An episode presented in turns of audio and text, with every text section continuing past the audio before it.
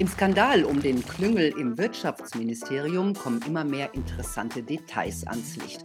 Und es wird klar, wie Energiewende-Lobbyisten grüne Politik beeinflussen, ja sogar gestalten.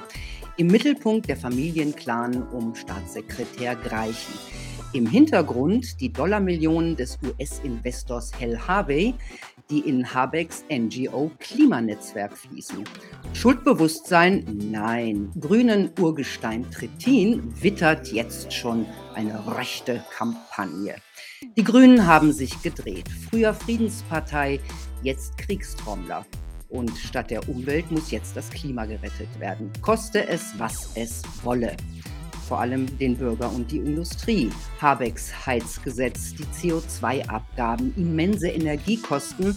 Der Musterschüler Deutschland schmiert ab. Und wer kritisiert, wird diffamiert. Mein Gast sagt, Grün ist das neue Rechts. Wie er das meint, jetzt den Punkt Preradovic. Hallo Hannes Hofbauer, schön, dass du da bist. Freut mich auch. Ich stelle dich kurz vor. Du bist Wirtschafts- und Sozialhistoriker, Publizist und Verleger und giltst als einer der wichtigsten österreichischen Intellektuellen.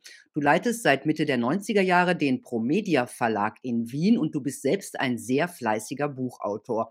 Da beschäftigst du dich äh, seit mehr als 30 Jahren vor allem mit der sozialen, politischen und ökonomischen Lage in Osteuropa und auch mit dem Abbau von Demokratie und Meinungsfreiheit, wie in deinem Buch Zensur. Auch darum geht es heute ein bisschen, aber vor allem um einen Artikel, den du geschrieben hast und der bei TKP.at und den Nachdenkseiten erschienen ist mit dem Titel Grün ist das neue Rechts.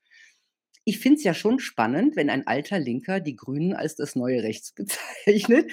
Aber erstmal zur Einordnung. Meinst du rechts im früheren konservativen Sinne oder schon mehr in Richtung rechtsextrem? Ich meine rechts überhaupt nicht im konservativen Sinne, sondern im fortschrittlichen Sinne, also im, im negativen fortschrittlichen Sinne. Wir kommen sicher noch dazu, das genauer definieren zu können.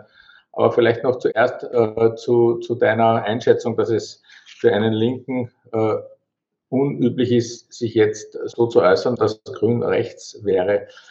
Ja, mir ist das auch die längste Zeit nicht aufgefallen, äh, wahrscheinlich auch, weil die Grünen eben nicht rechts waren, aber sie sind äh, in Windeseile nach rechts gerückt.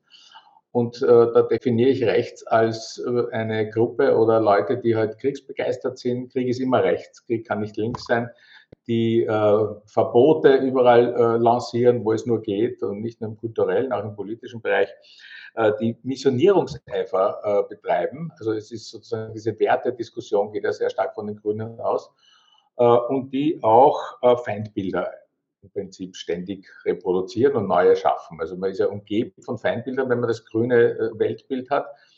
Und das sind so Parameter, wo ich denke, das ist also mitnichten ökologisch, das ist mitnichten grün, das ist schon gar nicht links, das kann eigentlich nur rechts sein. Und warum ich meine, dass es fortschrittlich rechts ist, weil natürlich äh, immer die Frage ist, äh, wo, in welchem gesellschaftlichen Rahmen spielt sich sowas ab? Wo sind die Kapitalkräfte, für mich als Wirtschaftshistoriker auch immer wichtig, die quasi neue Legitimation brauchen? Und wir haben ja eine Änderung in der Kapitalstruktur. Es ist nicht mehr nur die alte Industriegesellschaft und die, das Industriekapital, das sozusagen auf Werte, auf konservative Werte, äh, auf Rasse, auf äh, sehr stark eben diese christlich-sozialen äh, Dinge auch gesetzt hat, sondern es gibt ganz neue äh, Kapitalgruppen, die sich in den Vordergrund rücken, die auch weniger mit Massenproduktion zu tun haben, sondern mit Individualisierung, Selbstoptimierung, manche nennen es kybernetische Revolution.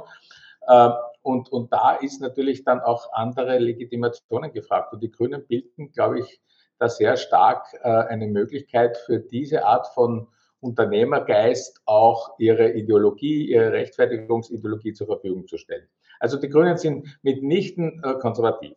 Ja. Äh, das würde ich auch zum Beispiel den ehemaligen Nazis nicht unterstellen, dass sie konservativ gewesen sind. Die waren in ihrer Zeit fortschrittlich, aber halt schrecklich fortschrittlich. Ja. Die haben die Rasse sozusagen als etwas begriffen, was irgendwie sich erheben kann, die eigene über andere Rassen. Völlig verrückt. Und so ist es ein bisschen jetzt mit den Grünen, dass die eben die Rasse vollkommen äh, nicht mehr äh, akzeptieren, wie wir alle, ja, äh, sondern jetzt im, im Zuge ihrer äh, Diskussion eigentlich die Werte in den Mittelpunkt stellen. Und wer diese Werte, was immer das ist, nicht teilt, der wird sozusagen ausgeschieden oder diffamiert. Na ja, ähm, Rasse spielt bei den Grünen durchaus eine Rolle und auch bei Teilen der SPD. Das ist äh, geht einher mit der Identitätspolitik. Da werden äh, da wird, nach Täter und Opfer eingeteilt. Also, die Weißen können keine Opfer sein, sind immer Täter und alle anderen Nicht-Weißen sind im Grunde Opfer. Ist das nicht auch eine Art von Rassismus? Ich würde das nicht so in den Mittelpunkt stellen. Von, von meiner Wahrnehmung auch gar nicht. Äh, Das ist natürlich, wenn man es so beschreibt, wie du das jetzt gemacht hast, könnte man sagen, es ist der umgekehrte Rassismus. Ähm, Aber der betrifft, glaube ich, auch nicht die ganze Gesellschaft und die, die ganze Wahrnehmung, sondern das sind ganz, ganz periphere Einschätzungen.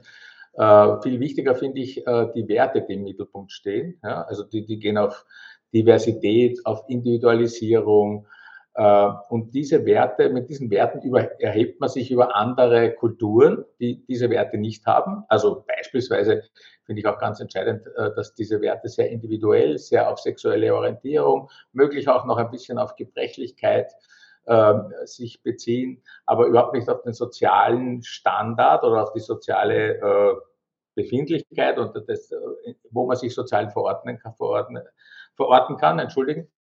Ähm, das wäre ja, ja dann schon wieder sozusagen eine, eine sozialpolitische, eher linke äh, Dimension in der Debatte. Aber dort geht es eben bei den Linken auch sehr stark um Identität. Das sind identitäre Werte, äh, äh, die ganz stark eben auf, das Einzel auf den einzelnen Person bezogen sind. Und das kann ich eigentlich nur als rechts definieren. Aber Sie sind keine Faschisten, schreibst du. Was macht da den Unterschied? Ja, die Faschisten haben ja sozusagen die Volksgemeinschaft äh, als Idee gehabt, äh, das, sie haben die Nation als Idee gehabt, das Nationale. Das ist ja bei den Grünen das Gegenteil. Die Grünen haben zum Beispiel die Weltoffenheit als ihr ganz besonderes äh, äh, Teil, ja, das sie immer wieder vor sich hertragen.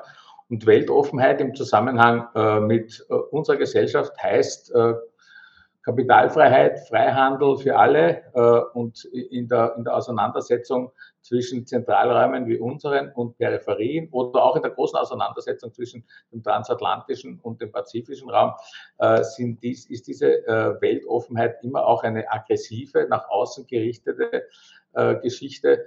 Das würde ich meinen, äh, das macht einen extremen Unterschied. Da gibt es keinen Volkskörper bei den Grünen. Ja. Da gibt es sozusagen das Individuum, das sich selbst äh, optimieren soll und äh, eben mit, mit ganz neuen Werten. Also beispielsweise der Wert, dass, dass, dass Transgender-Leute ähm, äh, Kinder adoptieren dürfen. Das ist ein ganz zentraler Wert für, für, ganz wenige Leute natürlich nur tatsächlich umsetzbar, weil es sind ja nicht sehr viele Transgender-Leute und von denen wollen auch nicht unbedingt alle Kinder adoptieren. Aber für solche Dinge äh, werfen sich die Grünen in die Bresche. Ich finde es auch nicht weiter besonders dramatisch. Sollen sie machen, ja, sollen sie Kinder adoptieren. Das ist ja nicht, ich bin ja nicht dagegen. Aber das sozusagen als politischen Wert äh, zu postulieren und dafür äh, quasi in, in Kampfposition zu gehen gegen andere, die das nicht so mhm. sehen, das ist ja eigentlich die Aggressivität, die von ihnen ausgeht. Und da bin ich dann dagegen. Mhm. Aber, äh, noch mal zur Ur Ursprungsfrage über Faschismus. Diese moralische Überlegenheit, die ja auch Faschisten haben, die haben die Grünen schon. Ja, aber die war bei den Faschisten eben unterfüttert mit, mit Vorstellungen wie Rasse, Kopfvermessen. Da wurde sozusagen geschaut, wo ist die deutsche Rasse, die germanische Rasse. Äh, der, der, der Iraner war noch eher sozusagen German, also war, war noch eher sozusagen ein Arier, ist ja auch nicht weiter verwunderlich in dieser Auseinandersetzung. Äh, andere waren, die, die, die Schwarzen waren vollkommen unter jeder Kritik. Das ist ja bei den Grünen alles überhaupt nicht mehr der Fall. Ja? Die, die stehen für Diversität und Weltoffenheit. Und das ist eher das Gegenteil, aber sie drücken es genauso in diese Gesellschaft rein, äh, mit einer genauso großen Brutalität, nur in der ideologischen Dimension fürs erste Mal, nicht sozusagen in, in, der, in der Verfolgung der einzelnen Mitglieder. Aber was man so sieht, zum Beispiel in dieser Auseinandersetzung äh, jetzt um den Krieg in der Ukraine, äh, würde ich meinen, äh, sind nicht nur die Grünen, aber vor allem die Grünen, die in die ukrainische Gesellschaft, in die ukrainische Führung etwas hineininterpretieren, nämlich westliche Werte, die dort gar nicht so bestehen, ja, oder nur eine kleine Minderheit eigentlich vor sich herträgt. Äh, und, und, und dann kämpfen sie dafür. Ja? Äh, äh, ich habe da auch an, an, einer Stelle bei dem Jugoslawienkrieg, also den die NATO geführt hat 1999 und davor, den Zerfallsprozess der Jugoslawien, des jugoslawischen, der jugoslawischen Föderation so eine Änderung ausgemacht, weil die christlich-sozialen haben eigentlich Anfang der 90er Jahre in den äh, Zerfallsprozess Jugoslawien noch eingegriffen mit, mit, mit dem Slogan äh, nationale Identität und nationale Selbstbestimmung. Man muss den Kosovaren die nationale Selbstbestimmung geben oder den Kroaten insbesondere gegenüber dem Jugoslawischen, das sie irgendwie serbisch äh, definiert haben, was nicht richtig war, aber egal. Mhm. Und die Grünen sind da gekommen mit Bomben für Menschenrechte. Ja, oder diese, äh, und das ist eine ganz neue Legitimität. Ja. Das erste ist noch so alt, konservativ, auch kriegstreibend und das zweite ist dann schon neu. Ja? Und, und ich sehe da sozusagen einen Bruch äh, in, in der Argumentation, aber eine Kontinuität in der Herrschaftsform. Mhm, also Bomben aus moralischer, aus moralischem Richtigsein im Grunde. Das, das Weil man sich die eigenen Werte äh, dort äh, nur so erkämpfen kann. Genau, und das klappt aber nur, wenn auf der anderen Seite die Feindbilder stehen. Welche Feindbilder machst du bei den Grünen aus? Ja, da gibt es einmal äh, das große Feindbild äh, Russland ja, oder der Russe, die Russin. Es wird immer nur der Russe wahrscheinlich als Feindbild gelten. Ähm, das hat natürlich auch damit zu tun, äh, dass, dass die russländische Föderation unter Putin von einer, äh, würde man sagen, von einem Nationsbegriff der, äh, so wie es in der Sowjetunion auch war, territorial bestimmt war, also dass das Territorium die Nation bestimmt hat, wie es auch in Frankreich ist. Also der Franzose ist sozusagen äh, nicht eine ethnische äh, Identität. In Deutschland gibt es ja dieses ethnische Nationsprinzip. Und Russland äh, hat jetzt im Zuge des Krieges umso mehr, aber auch schon davor von diesem äh, territorialen Nationsprinzip ins Richtung ethnische Nationsprinzip gewechselt und gleichzeitig äh, geriert sich äh, Putin und seine Entourage als, äh, als Retter des Abendlandes mit konservativen Werten wie Familie. Ja? Und das steht bei den Grünen ganz unten äh, und muss überwunden werden. Und deshalb ist das Feindbild auch sehr einfach äh, so zu konstituieren. Also ich erinnere mich zum Beispiel Februar 2014.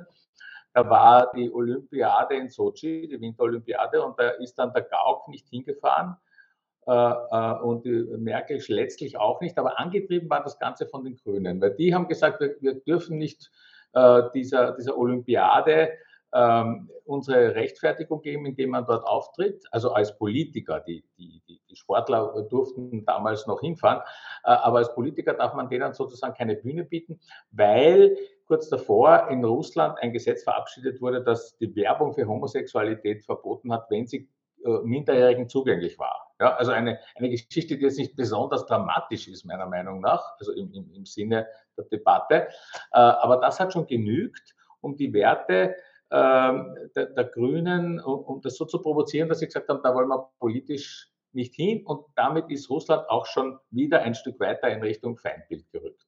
Das Aber das ist ja nicht das einzige Feindbild, äh, die Russen. Nein, also bei den Grünen sieht man ja mehrere Feindbilder. Das ist die halbe Welt, oder? Ja, ja. Also im geopolitischen Bereich ist dann zum Beispiel auch äh, die Türkei, die türkische Regierung ein Feindbild. Äh, letztlich geht es auch in die Richtung, dass China ein Feindbild ist. Das hat jetzt weniger mit Kultur, glaube ich, zu tun. Da hat man sich noch nicht bei den Grünen so geeinigt, wo da die kulturelle die, die, kulturelle Schwachstelle Chinas wäre, äh, in die man einbringen kann mit seinen Argumenten. Da geht es quasi dann schon nur mehr um wirtschaftliche und geopolitische Macht.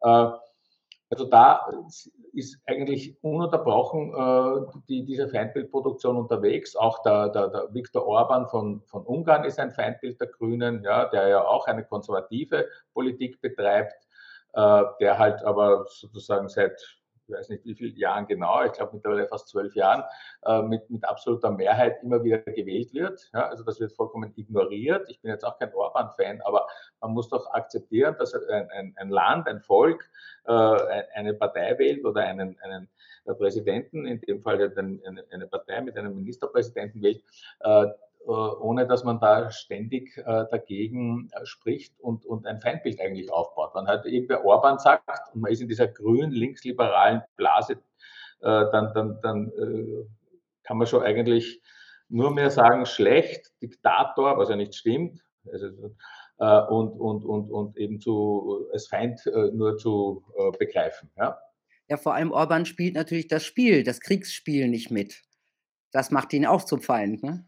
Das ist ein neues Argument, ja, also dass er mhm. sozusagen nicht sich gegen Russland stellt, äh, obwohl ja er die ungarische Geschichte viele, viele äh, Argumente dafür hergeben würde, genauso wie Polen sich gegen Russland zu stellen. Also es waren ja immerhin auch 1956 äh, sowjetische äh, äh, Attacken, die, die die, die ungarische Freiheitsbewegung unterdrückt haben und vieles andere mehr. Aber da hat im Orban, finde ich, eher eine, eine, eine Position, die ökonomisch vielleicht vernünftig ist. Er ist sehr abhängig von russischer Energie, wie andere auch. Äh, und er will eben nicht unbedingt das Volk darunter leiden lassen, dass man Sanktionen äh, gegen Russland ähm, ausspricht, die dann Russland nicht wirklich schaden. Das ist die eigene Debatte, weil Sanktionen schaden eigentlich nie in dem Ausmaß, in dem sie gedacht sind, aber vor allem dann der eigenen Bevölkerung äh, Schaden zufügen. Und das vermeidet er eben.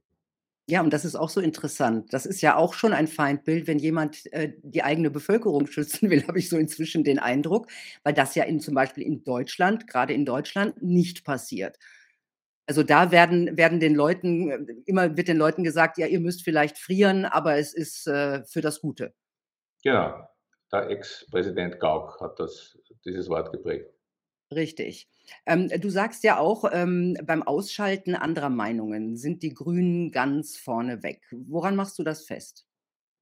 Ja, Cancel Culture ist sozusagen ein grünes, äh, würde ich sagen, Instrument. Natürlich gibt es auch Sozialdemokraten oder andere, die das benutzen, auch, sich auch Rechte, ja, das ist ja logisch. Aber in unserer Gesellschaft äh, ist es im Prinzip derzeit so, dass äh, vor allem dort eingegriffen wird, äh, wo beispielsweise in so wichtigen Fragen wie die Zustimmung zur Europäischen Union, äh, die Migrationsfrage, der Krieg äh, in der Ukraine, abweichende Meinungen nicht geduldet werden. Meiner Meinung nach deshalb, weil die, die Argumentation, die diese Herrschaft eigentlich vorweisen kann, recht schwach ist. Ja, also sie, man sieht ja, dass die Europäische Union nicht am Höhepunkt ihrer Kräfte ist. Ja. Großbritannien ist ausgeschieden. Es gibt jede Menge äh, Probleme mit Ländern, die sozusagen nationale Politik machen wollen, wie Polen, wie, wie Ungarn, manchmal Bulgarien. Da wird immer gleich die Keule geschwungen. Also die, die, das ist ein sehr äh, fragiles äh, Instrument. Und wenn jetzt da hinein heftige strukturelle Kritik kommt, dann würde ich meinen, wäre es doch das Wichtigste, dass man die ernst nimmt und diskutiert, um weiterzukommen in irgendeiner Form. Ja, man kann ja sagen, man kann auch die Europäische Union auflösen, ist jetzt nicht mein, mein Begehren, ja, aber, aber man muss das offen diskutieren, wie der Stand der Dinge ist. Und da gibt es eben äh, vor allem äh, auf grüner Seite, aber auch in der Sozialdemokratie, selbst bei den christlich-sozialen, äh, gibt es natürlich Kräfte, die sagen, nur nicht äh, das Wichtige diskutieren. Ja, tabu, es wird tabuisiert, es wird verschwiegen äh, oder es, es, es wird auch diffamiert, ja, dann heißt es, man ist irgendwie rechts oder man ist links oder man ist Schwurbler oder wie immer. Und dasselbe spielt sich eigentlich in der Frage der Migration ab. Äh, ähnliches oder noch schlimmer jetzt in dieser Frage äh, der Einschätzung des Krieges, der Sanktionen, der Waffenlieferungen, äh, dass man nur mal eine äh, Meinung zulässt. Also Klima kommt, Klima kommt auch dazu. Auch Klima darf nicht mehr diskutiert werden. Klima, also der menschengemachte Klimawandel. Frage, ja. Genau, der, Klima, der menschengemachte Klimawandel ist fix, der darf nicht diskutiert werden, auch wenn die Faktenlage gar nicht so eindeutig ist unbedingt. Ja? Aber mir fällt auf, bei allen, bei allen großen und wichtigen Themen, die irgendwie unser, unser aller Leben äh, betreffen, das fing ja auch äh, gut mit der Migration an, mit Corona ging es dann weiter, all die dürfen nicht mehr diskutiert werden. Also ich bin schon so weit, dass ich denke, wenn ein Thema, wenn es eins von diesen Themen ist, die, die man nicht diskutieren darf, dann stimmt was nicht. Naja, es ist auch so, natürlich, weil es kommt dann darauf an, wie die Reaktionen sind. Mhm. Äh, aber was ich eben sage, Tabuisierung ist immer äh, ein, ein, ein Ausweis äh, gegenüber denjenigen, die das tabuisieren, dass sie nicht fest im Sattel sitzen, dass sie sich ein bisschen unsicher fühlen. Äh, und dann nützen sie eben die Instrumente, die sie haben, insbesondere die, die Medien, die sie beherrschen oder die umgekehrt äh, von ihnen beherrscht werden, äh, um, um diese Debatten abzudrehen, klein zu reden oder zu verschweigen. Ähm, ja, und die grüne, ähm, die grüne Außenministerin, die, die reist ja durchdrungen von diesen grünen Werten, über die wir gerade gesprochen haben, durch die Welt, ähm, droht China und verhält sich überall, alles andere als diplomatisch. Sind die Grünen auch größenwahnsinnig? Ja, ich würde meinen, das ist dem geschuldet, dass man diese Werte so als zentrale äh, politische Kategorie auch im geopolitischen, auch im wirtschaftspolitischen Leben äh, postuliert hat. Also das zum Beispiel der amerikanische, äh, die, der amerikanische Botschafter in der Schweiz, ja, der neu irgendwie etabliert worden ist, der reist jetzt in der Schweiz durch alle Kantone um die Schweiz äh, dazu zu bewegen, äh, die Sanktionen gegen Russland zu verschärfen und vor allem ihre Rüstungsgüter, die in verschiedenen anderen äh, Militärequipment steckt, freizugeben für den Exporten in die Ukraine. Ja. Das ist überhaupt nicht die Aufgabe eines Diplomaten. Im Gegenteil, der Diplomat soll eventuell seine Interessen vertreten, die er von dem Land, von dem er geschickt ist, aber doch nicht in das Land intervenieren. Und du hast das gesagt, in Deutschland ist die Chefdiplomatin, äh, die Frau Baerbock, äh, eigentlich das Gegenteil von einer Diplomatin. Sie reist überall hin mit einem Missionseifer, äh, das ist jetzt in der Frage der Geopolitik, vor allem die Sanktionen gegen Russland, das ist in der Frage der Kultur, äh, irgendwie diese identitären äh, Diversitäten, die die Grünen vor sich hertragen. Und, und, und alles andere spielt da weniger Rolle. Also es gibt sozusagen keine Interessen. Und Interessen kann man immer definieren, Interessen kann man gegenüberstellen. Also ich habe das Interesse, ich will mit VW was verkaufen. China hat das Interesse, sie will von, von VW die, die Technologie, damit sie selbst Automobile herstellen können, im Staatsbetrieb oder privaten Betrieben. Das ist eigentlich eine klare Möglichkeit der Auseinandersetzung. Während Werte sind ja total, ähm, sind, sind, total volatil. Also was ist so ein Wert? Ja? Das vergleiche ich auch deshalb ein bisschen mit der Rasse. Rasse ist auch nicht wirklich feststellbar. Ja? Also mein Bruder lebt in Brasilien, äh, der forscht die ganze Zeit über das, die Nicht-Beforschbarkeit von Rassen, weil eben dort wann ist man weiß, wann ist man braun, wann ist man schwarz, äh, wo kommt das her? Ja, also da, da, kann man vermessen, was man will, das funktioniert nicht. Und bei Werten ist es mindestens so schwierig, ja, dass man sagt, ich stehe zu diesem Wert, weil der Wert ändert sich, er ist auch kontextbezogen, äh, in, in, in welchem Rahmen man spricht, in welcher Blase man sich bewegt. Äh, und, und das ist natürlich katastrophal, wenn man solche Werte dann zum Postulat für Außenpolitik macht. Ja, ja vorbei, vor allem, das muss nicht durch Logik unterfüttert sein. Braucht sie nicht, na, das sind Genau. Gefühle eigentlich, ja. Genau, wie kommt denn, äh, diese Aggressivität aus scheinbarer moralischer Überlegenheit in der Welt an? Wie gefährlich ist diese Art der Undiplomatie, wie die ähm, die deutsche Außenministerin es macht, wie die wie die Amerikaner es machen, wie der Westen es macht? Ich glaube, die ist, äh, schon gefährlich, aber in nicht in dem Sinn vielleicht, äh, dass da irgendwas auf Deutschland herniederprasselt, sondern, äh, dass sich diese Politik, die ja auch in Amerika sehr stark betrieben wird gegenüber der, dem Rest der Restwelt, äh, schön langsam, äh, an, dass diese Politik schon langsam an ihre Grenzen stößt. Also man sieht ja äh, dann im, im haptischen, also im, im, im, Dollar zum Beispiel, ja, der Dollar verliert an Einfluss. Das hat letztens sogar jetzt die, die Chefin vom, äh, von der Weltbank gesagt, 10 äh, Prozent oder was hat an Einfluss als Weltwährung verloren in den letzten paar Jahren. Äh, und auch sozusagen die, die, die ganze dass die wirtschaftlichen äh, Rahmenbedingungen, die der Westen, das transatlantische Westen vorgibt, verlieren an Einfluss. Ja.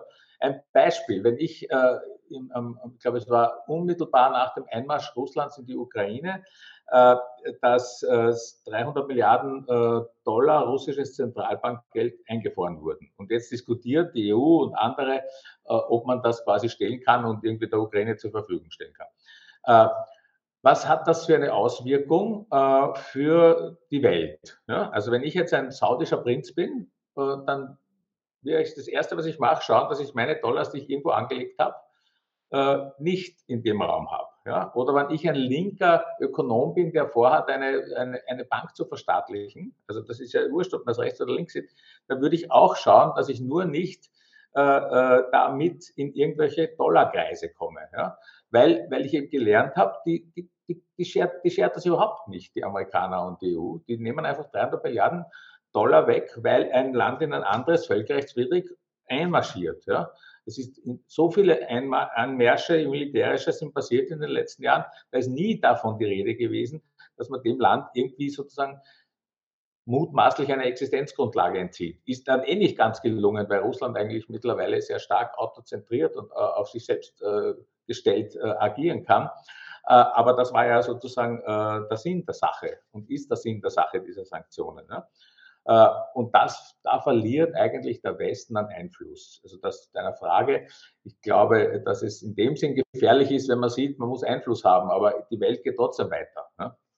Ja, und viele Länder wenden sich ab. BRICS hat sich jetzt, also äh, die BRICS-Staaten haben eine riesige Warteschlange von anderen Ländern, die beitreten möchten. Ähm, dann gibt es die Shanghai äh, Corporation oder wie sie heißt, äh, die auch mächtiger wird. Das heißt, es bilden sich Blöcke ganz deutlich außerhalb des Westens ne? und gegen den Westen.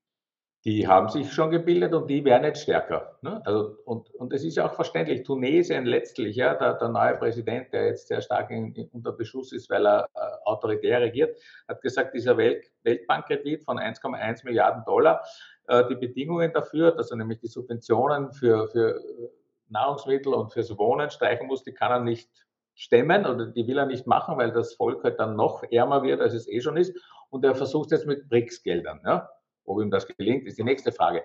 Aber das sind ja viele solche Beispiele. Ja? Oder Saudi-Arabien liefert sein Öl äh, nach China auf Basis von chinesischer Währung und nicht mehr auf Basis von Dollar. Saudi-Arabien, ja, das ist der, das Aushängeschild der Amerikaner in den 80er, 90er Jahren gewesen. Die haben alles gemacht, was die Amerikaner äh, sozusagen vorgegeben haben. Ist nicht mehr der Fall.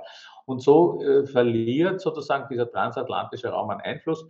Wohin das geht und ob das viel besser wird, wenn sozusagen eine chinesische Harmonie, Hegemonie entsteht, das entzieht sich meiner Kenntnis, will ich auch nicht beurteilen. Also ich bin auch kein Fan von einer chinesischen Hegemonie. Ja. Also in die Zukunft können wir eh nicht gucken. Also ich traue mich schon gar nicht, die nächste Woche vorherzusagen. Ja. Kommen wir nochmal zurück zu den Grünen, die ja nun eindeutig, wie wir auch schon besprochen haben, ideologisch getrieben sind. Ähm, und ich frage mich, welche Rolle spielt Demokratie noch in dieser Ideologie? Naja, also wenn man das äh, sich genauer ansieht, dann sind die Grünen so eine Partei, die zwischen 12 und 20 Prozent haben, so Österreich, Deutschland in dieser Gegend, also in unserer Gegend. In vielen anderen Gegenden sind sie ohne das überhaupt nicht vorhanden oder viel, viel schwächer. Und haben es irgendwie geschafft, muss man schon anerkennend sagen, äh, auch kulturell eine gewisse äh, eine gewisse Diskurshoheit äh, zu, zu erlangen, die ja auch weit in andere Parteien hineinreicht. Es ist ja nicht so, dass die Grünen mit, mit, mit ihren Verboten jetzt, was, was, wie man wohnen darf, wo man hinfliegen darf, wie die CO2-Steuer äh, ausgestaltet sein muss, dass das ja nur nicht nur Grüne sind. Das ist ja mittlerweile in vielen anderen Kreisen auch äh, angekommen und in den Medien sowieso. Also das ist durchaus anerkennenswert von, von, von der Seite der Grünen her. Und warum sich das die Gesellschaft insgesamt so gefallen lässt, ist schwer zu beurteilen. Ja. Es gibt ja eh immer mehr äh, Gegenstimmen. Also meine ist jetzt auch neu in dem Sinn, dass ich das vor fünf Jahren, drei Jahren wahrscheinlich auch noch nicht so gesagt hätte. Ja. Äh, dass ich meine, das ist nach rechts gerückt und die sind jetzt eigentlich die neuen Rechten, äh, weil sie eben auch Kapitalhintergrund haben, dass das voranbringt und mit denen, mit dem Kapital ganz gut äh, liiert sind, ideologisch und die Verbote, die sie dann aussprechen, eben anderen Kapitalgruppen helfen, in die Gänge und in die Profitmargen zu kommen. Äh, das ist ja sozusagen der eigentliche Hintergrund. Ja? Also wenn ich, wenn ich Corona-Zeit in Erinnerung rufe und man hat sozusagen diese ganze mRNA und Test und Impfung und so weiter gehabt, da waren ja da viele, viele Betriebe, die in kürzester Zeit extrem gewachsen sind. Und diejenigen, die gesagt haben, sie wollen das nicht das testen und sie finden die Impfung äh, äh, gibt, gibt das nicht her, was versprochen wird. Die waren natürlich gegen diese Betriebe. Also das waren Stimmen gegen, gegen die Pfizer, BioNTech, äh, Moderna und so wie sie alle geheißen haben. Waren ja nicht einmal so viele. Ja. Und, und wo waren da die Grünen? Die haben genau diese Anschub, äh, diese Anschubideologie, die dann letztlich staatlicherseits in eine Anschubfinanzierung äh, übergegangen ist für diese neuen Branchen, die ja jetzt äh, Pharma, äh, BioNTech und so äh, Wirtschaftsterrain beherrschen, die haben das da gemacht. Ja? Und das, glaube ich, dies, diese Relation muss man auch immer vor Augen haben. Das ist nicht nur eine ideologische Sache, sondern die müssen das muss immer auch ökonomisch unterfüttert sein. Das ist so meine Überzeugung. Ja, ja, du schreibst, die Grünen seien von Kapitalinteressen äh, getrieben. Das heißt ja, im Grunde werden neue Kapitalfelder für Milliardäre eröffnet. Jetzt kann, ist zum Beispiel Luft handelbar. Das konnte mit Luft konnte man früher kein Geld verdienen. Also Luft gleich, äh, ich sag mal CO2. Und in Deutschland ist jetzt rausgekommen, dass jede Menge US-Millionen des Investors Hell Harvey in deutsche NGOs, also in Habecks Klimanetzwerk fließen. Also äh, glaubst du, dass es im Grunde in erster Linie um Geld und Profit und nur in zweiter um irgendwelche Klimaideale geht? Also das ist meine Überzeugung, ja, da kann ich durchaus Ja sagen. Ähm, also dein Beispiel, äh, das ist eigentlich ein ziemlich typisches Beispiel, dass man sagt, okay, man, man nimmt äh, eine, eine, eine, eine, ein Produkt, das vorher noch keine Ware war. Also wenn man das jetzt äh, so äh, interpretieren kann, wie das vielleicht Marx gesagt hätte. Also die, die Kommodifizierung von etwas, was vorher allgemein zugänglich war, Luft, ja, oder Gesundheit oder man hat sich ja auch in, in, in jüngeren Jahren von, von mir zumindest nicht vorstellen können, äh, dass man private Spitäler gehabt hätte. Also in, in, in, den 70er, 60er Jahren war das in Österreich unmöglich. Ja. Es ist längst passiert. Äh, oder Krankenversicherungen. Es sind in vielen Bereichen, die eigentlich äh, zuvor allgemein gut oder gesamtgesellschaftlich oder verstaatlicht hat es auch unterschiedliche Modelle gegeben, ist ja klar, und die waren alle auch nicht unbedingt gut. Aber da ist überall Kapital eingedrungen und hat dann eben seine eigenen Interessen äh, formuliert und braucht dann eben auch das, was ich immer wieder betone, das führt mich eben zu den Grünen, die brauchen dann auch eine Rechtfertigung, warum das jetzt so ist. Warum kann man für Luft, für Wasser, äh, für dieses, was eigentlich jeder Mensch braucht zum Überleben, plötzlich Geld verlangen. Ja? Und wer, wer, wer, wer deckt diesen, diese Kommodifizierungs, äh, diese, diese Art der Kommodifizierung. Ja? Und die alten Industrien decken das nicht. Also da braucht es neue und da braucht es auch neue Sprachrohre. Und da sind die Grünen, glaube ich, die entscheidenden, weil die, und die sind auch billig zu haben, nehme ich an. Wenn die 15, 20 mhm. Prozent haben, dann brauche ich denen nicht so viel bieten, äh, damit sie äh, sozusagen in, äh, dann, die glauben das dann wahrscheinlich auch sicher selbst, das ist ja nicht so weiter verwunderlich, äh, damit sie dann in, in dieser Art von Besteuerung von CO2, Wasserkauf, äh, Luftkauf ja, und so weiter, in, in, das in ihre Programme nehmen und das dann auch für gut befinden und wichtig, sodass die Welt gerettet wird dadurch, sonst äh, geht sie unter. Glaubst du, dass die Grünen selber entscheiden oder dass sie gelenkt werden? Eben auch vielleicht von diesen Kapitalinteressen? Ich glaube, es gibt so immer so eine Art Mischung. Ja? Mhm. Also das sind ja äh, die, die, die, wesentlich wichtigen Grünen sind ja auch in diesen Thinktanks äh, kooptiert. Also sei es jetzt irgendwelche amerikanisch-deutschen oder äh, Atlantic Council und so weiter. Äh, dort fallen äh, sicher nicht die letzten Entscheidungen, aber dort werden vorbereitende Gespräche geführt. Ich finde, das ist ja auch normal. Also wenn sich die großen Kapitaleigner mit den äh, wichtigsten Journalisten und Staatsmännern und Staatsfrauen treffen, dann werden die ja nicht darüber sprechen, wie jetzt äh, nächstes das Wetter ist, sondern dann werden sprechen, was können wir jetzt in nächster Zeit bewerkstelligen. Ja, und wenn dann sozusagen Konzerne da sind, die sagen, ja, wir halt hätten die Möglichkeit, äh, sozusagen neue, äh, neue Investitionsfelder äh, aufzutun, um, um eine Krise, die ja ohne dies besteht, 2018 diese große also äh, Krise des Kapitals bei uns, die wieder zu überwinden und neue Forschungsfelder, neue Investitionsfelder, neue Profitfelder aufzutun, dann finden sich eben auch Leute, die das für gut finden, die das auch ideologisch mittragen. Ja. Äh, du hast es gerade so selbstverständlich, du hast es gerade so selbstverständlich gesagt, äh, Politiker, Konzerneigentümer, Journalisten, das ist schon misslich, dass Journalisten mit drin sitzen und mit aber beraten, was jetzt zu ja nachlesen. Also das, ja, ja, ich weiß, ich weiß, aber das ist ja eigentlich ein Unding. Ja, aber es ist ein Unding, wenn man, wenn man, äh, wenn man sozusagen eine, eine, eine Gesellschaft vor Augen hat, die tatsächlich demokratisch und von unten vielleicht aufgebaut ist. Aber das ist ja nicht der Fall. Also wir leben ja nicht äh, irgendwie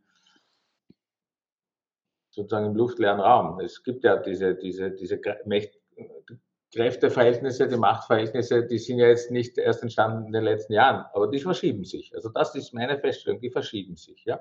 Die haben sich verschoben von braun auf national und jetzt tun sie sich verschieben auf Diversität, grün, liberal. Ja? Mhm. Äh, und, und, und das ist zu konstatieren. Und deshalb habe ich da diesen kleinen Text geschrieben, Grün ist das neue Rechts. Ja.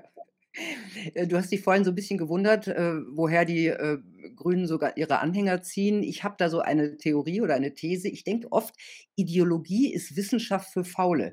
Da reicht die richtige Haltung, mehr muss man als Ideologe nicht wissen.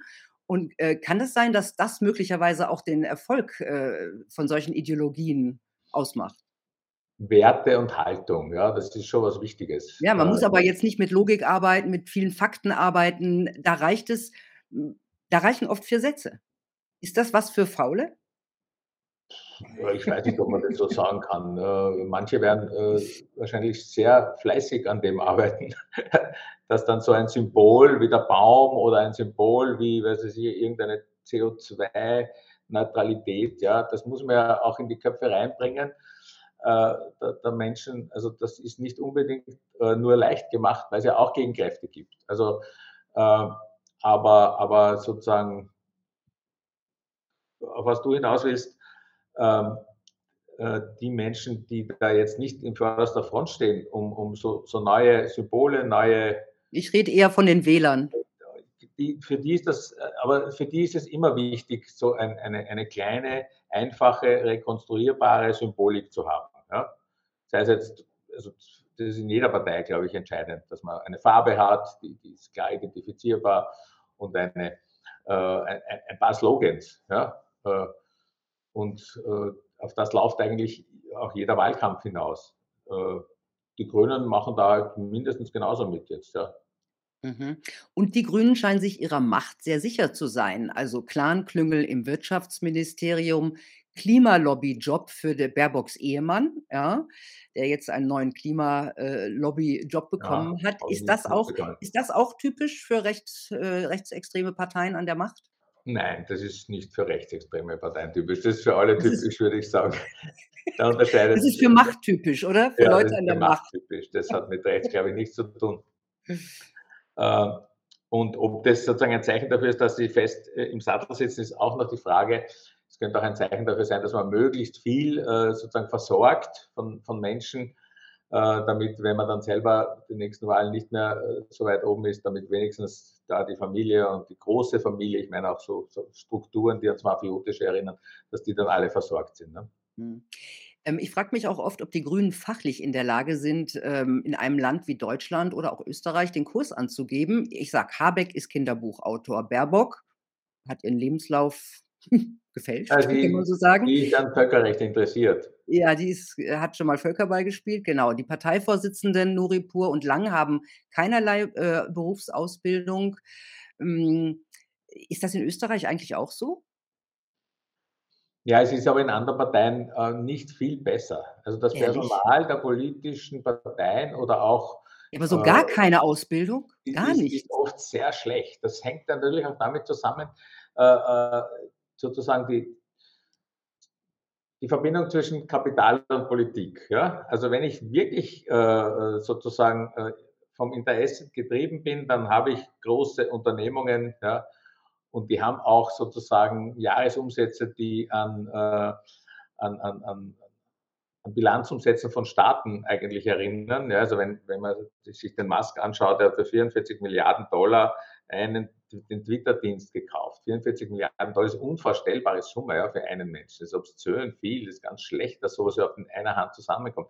Aber der hat natürlich viel mehr Macht als irgendein Politiker, der vielleicht in einer Bezirksgruppe äh, hochgekommen ist und dann in einem Bundesland äh, was zu werden und letztlich sich äh, da einer, einer Wahl stellen muss.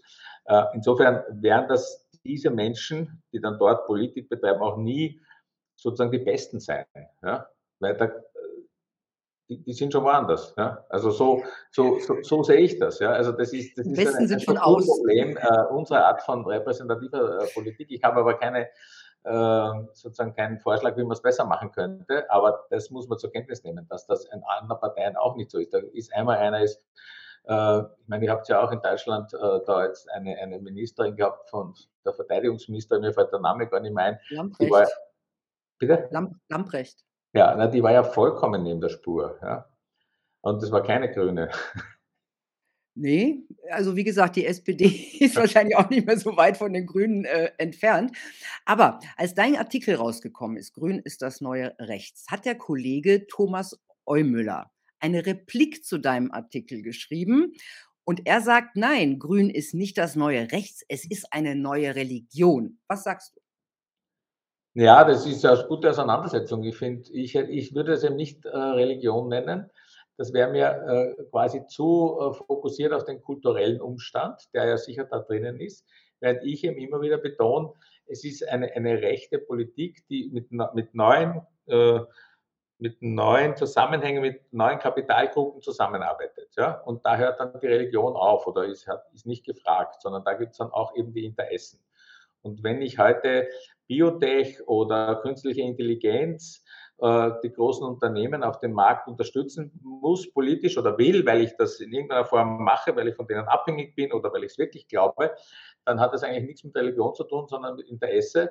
Äh, und dann ist äh, die Frage eben, wie, in welcher Form ich das mache. Wenn ich das mit Brachialgewalt mache, mit Verboten, mit, dem, mit der Zerstörung des Mittelstandes, äh, mit, mit, mit, mit, mit äh, aggressiv nach außen gerichtet, sogar Kriegen, dann ist es eben rechts. Ja? Und insofern stehe ich schon dazu, dass ich das rechts äh, nenne. Aber es ist eine fließende Debatte. Ich finde es interessant, dass äh, der, der, der Urs Müller darauf reagiert hat äh, habe das auch gelesen mit einem gewissen Gewinn, weil natürlich da ist auch schon was dran. Ja, aber, ja, und so weit seid ihr ja nicht ja, auseinander, ehrlich gesagt. Ja, ja. Aber es hat sich diese, diese Frage zwischen Kultur und Politik und Wirtschaft. Ich glaube, da, da hängt, das, äh, hängt, hängt dann die unterschiedliche Terminologie wahrscheinlich auch dran. Also, ich würde mich freuen, wenn ihr euch weiter öffentlich damit auseinandersetzen würdet. Vielen Dank. Vielen lieben Dank, Hannes, für dieses Gespräch über eine wirklich spannende These. Danke, dass du da warst. Ja, danke, dass ich da sein durfte. Ja. Tja, Leute, ganz klar, wer unsere Freiheit einschränkt, wem es egal ist, ob der Wohlstand schwindet, wer immer Recht hat und wir Unrecht, wer uns diffamiert für unsere andere Meinung, der ist nicht unser Freund und der sollte schon gar nicht über unser Schicksal entscheiden. Ich glaube, diese Politiker haben in den letzten Jahren gelernt, dass sie weit gehen können und die Masse stumm bleibt. Zeigen wir ihnen, dass es nicht so leicht geht. Ich wünsche euch eine gute Zeit. Bis bald.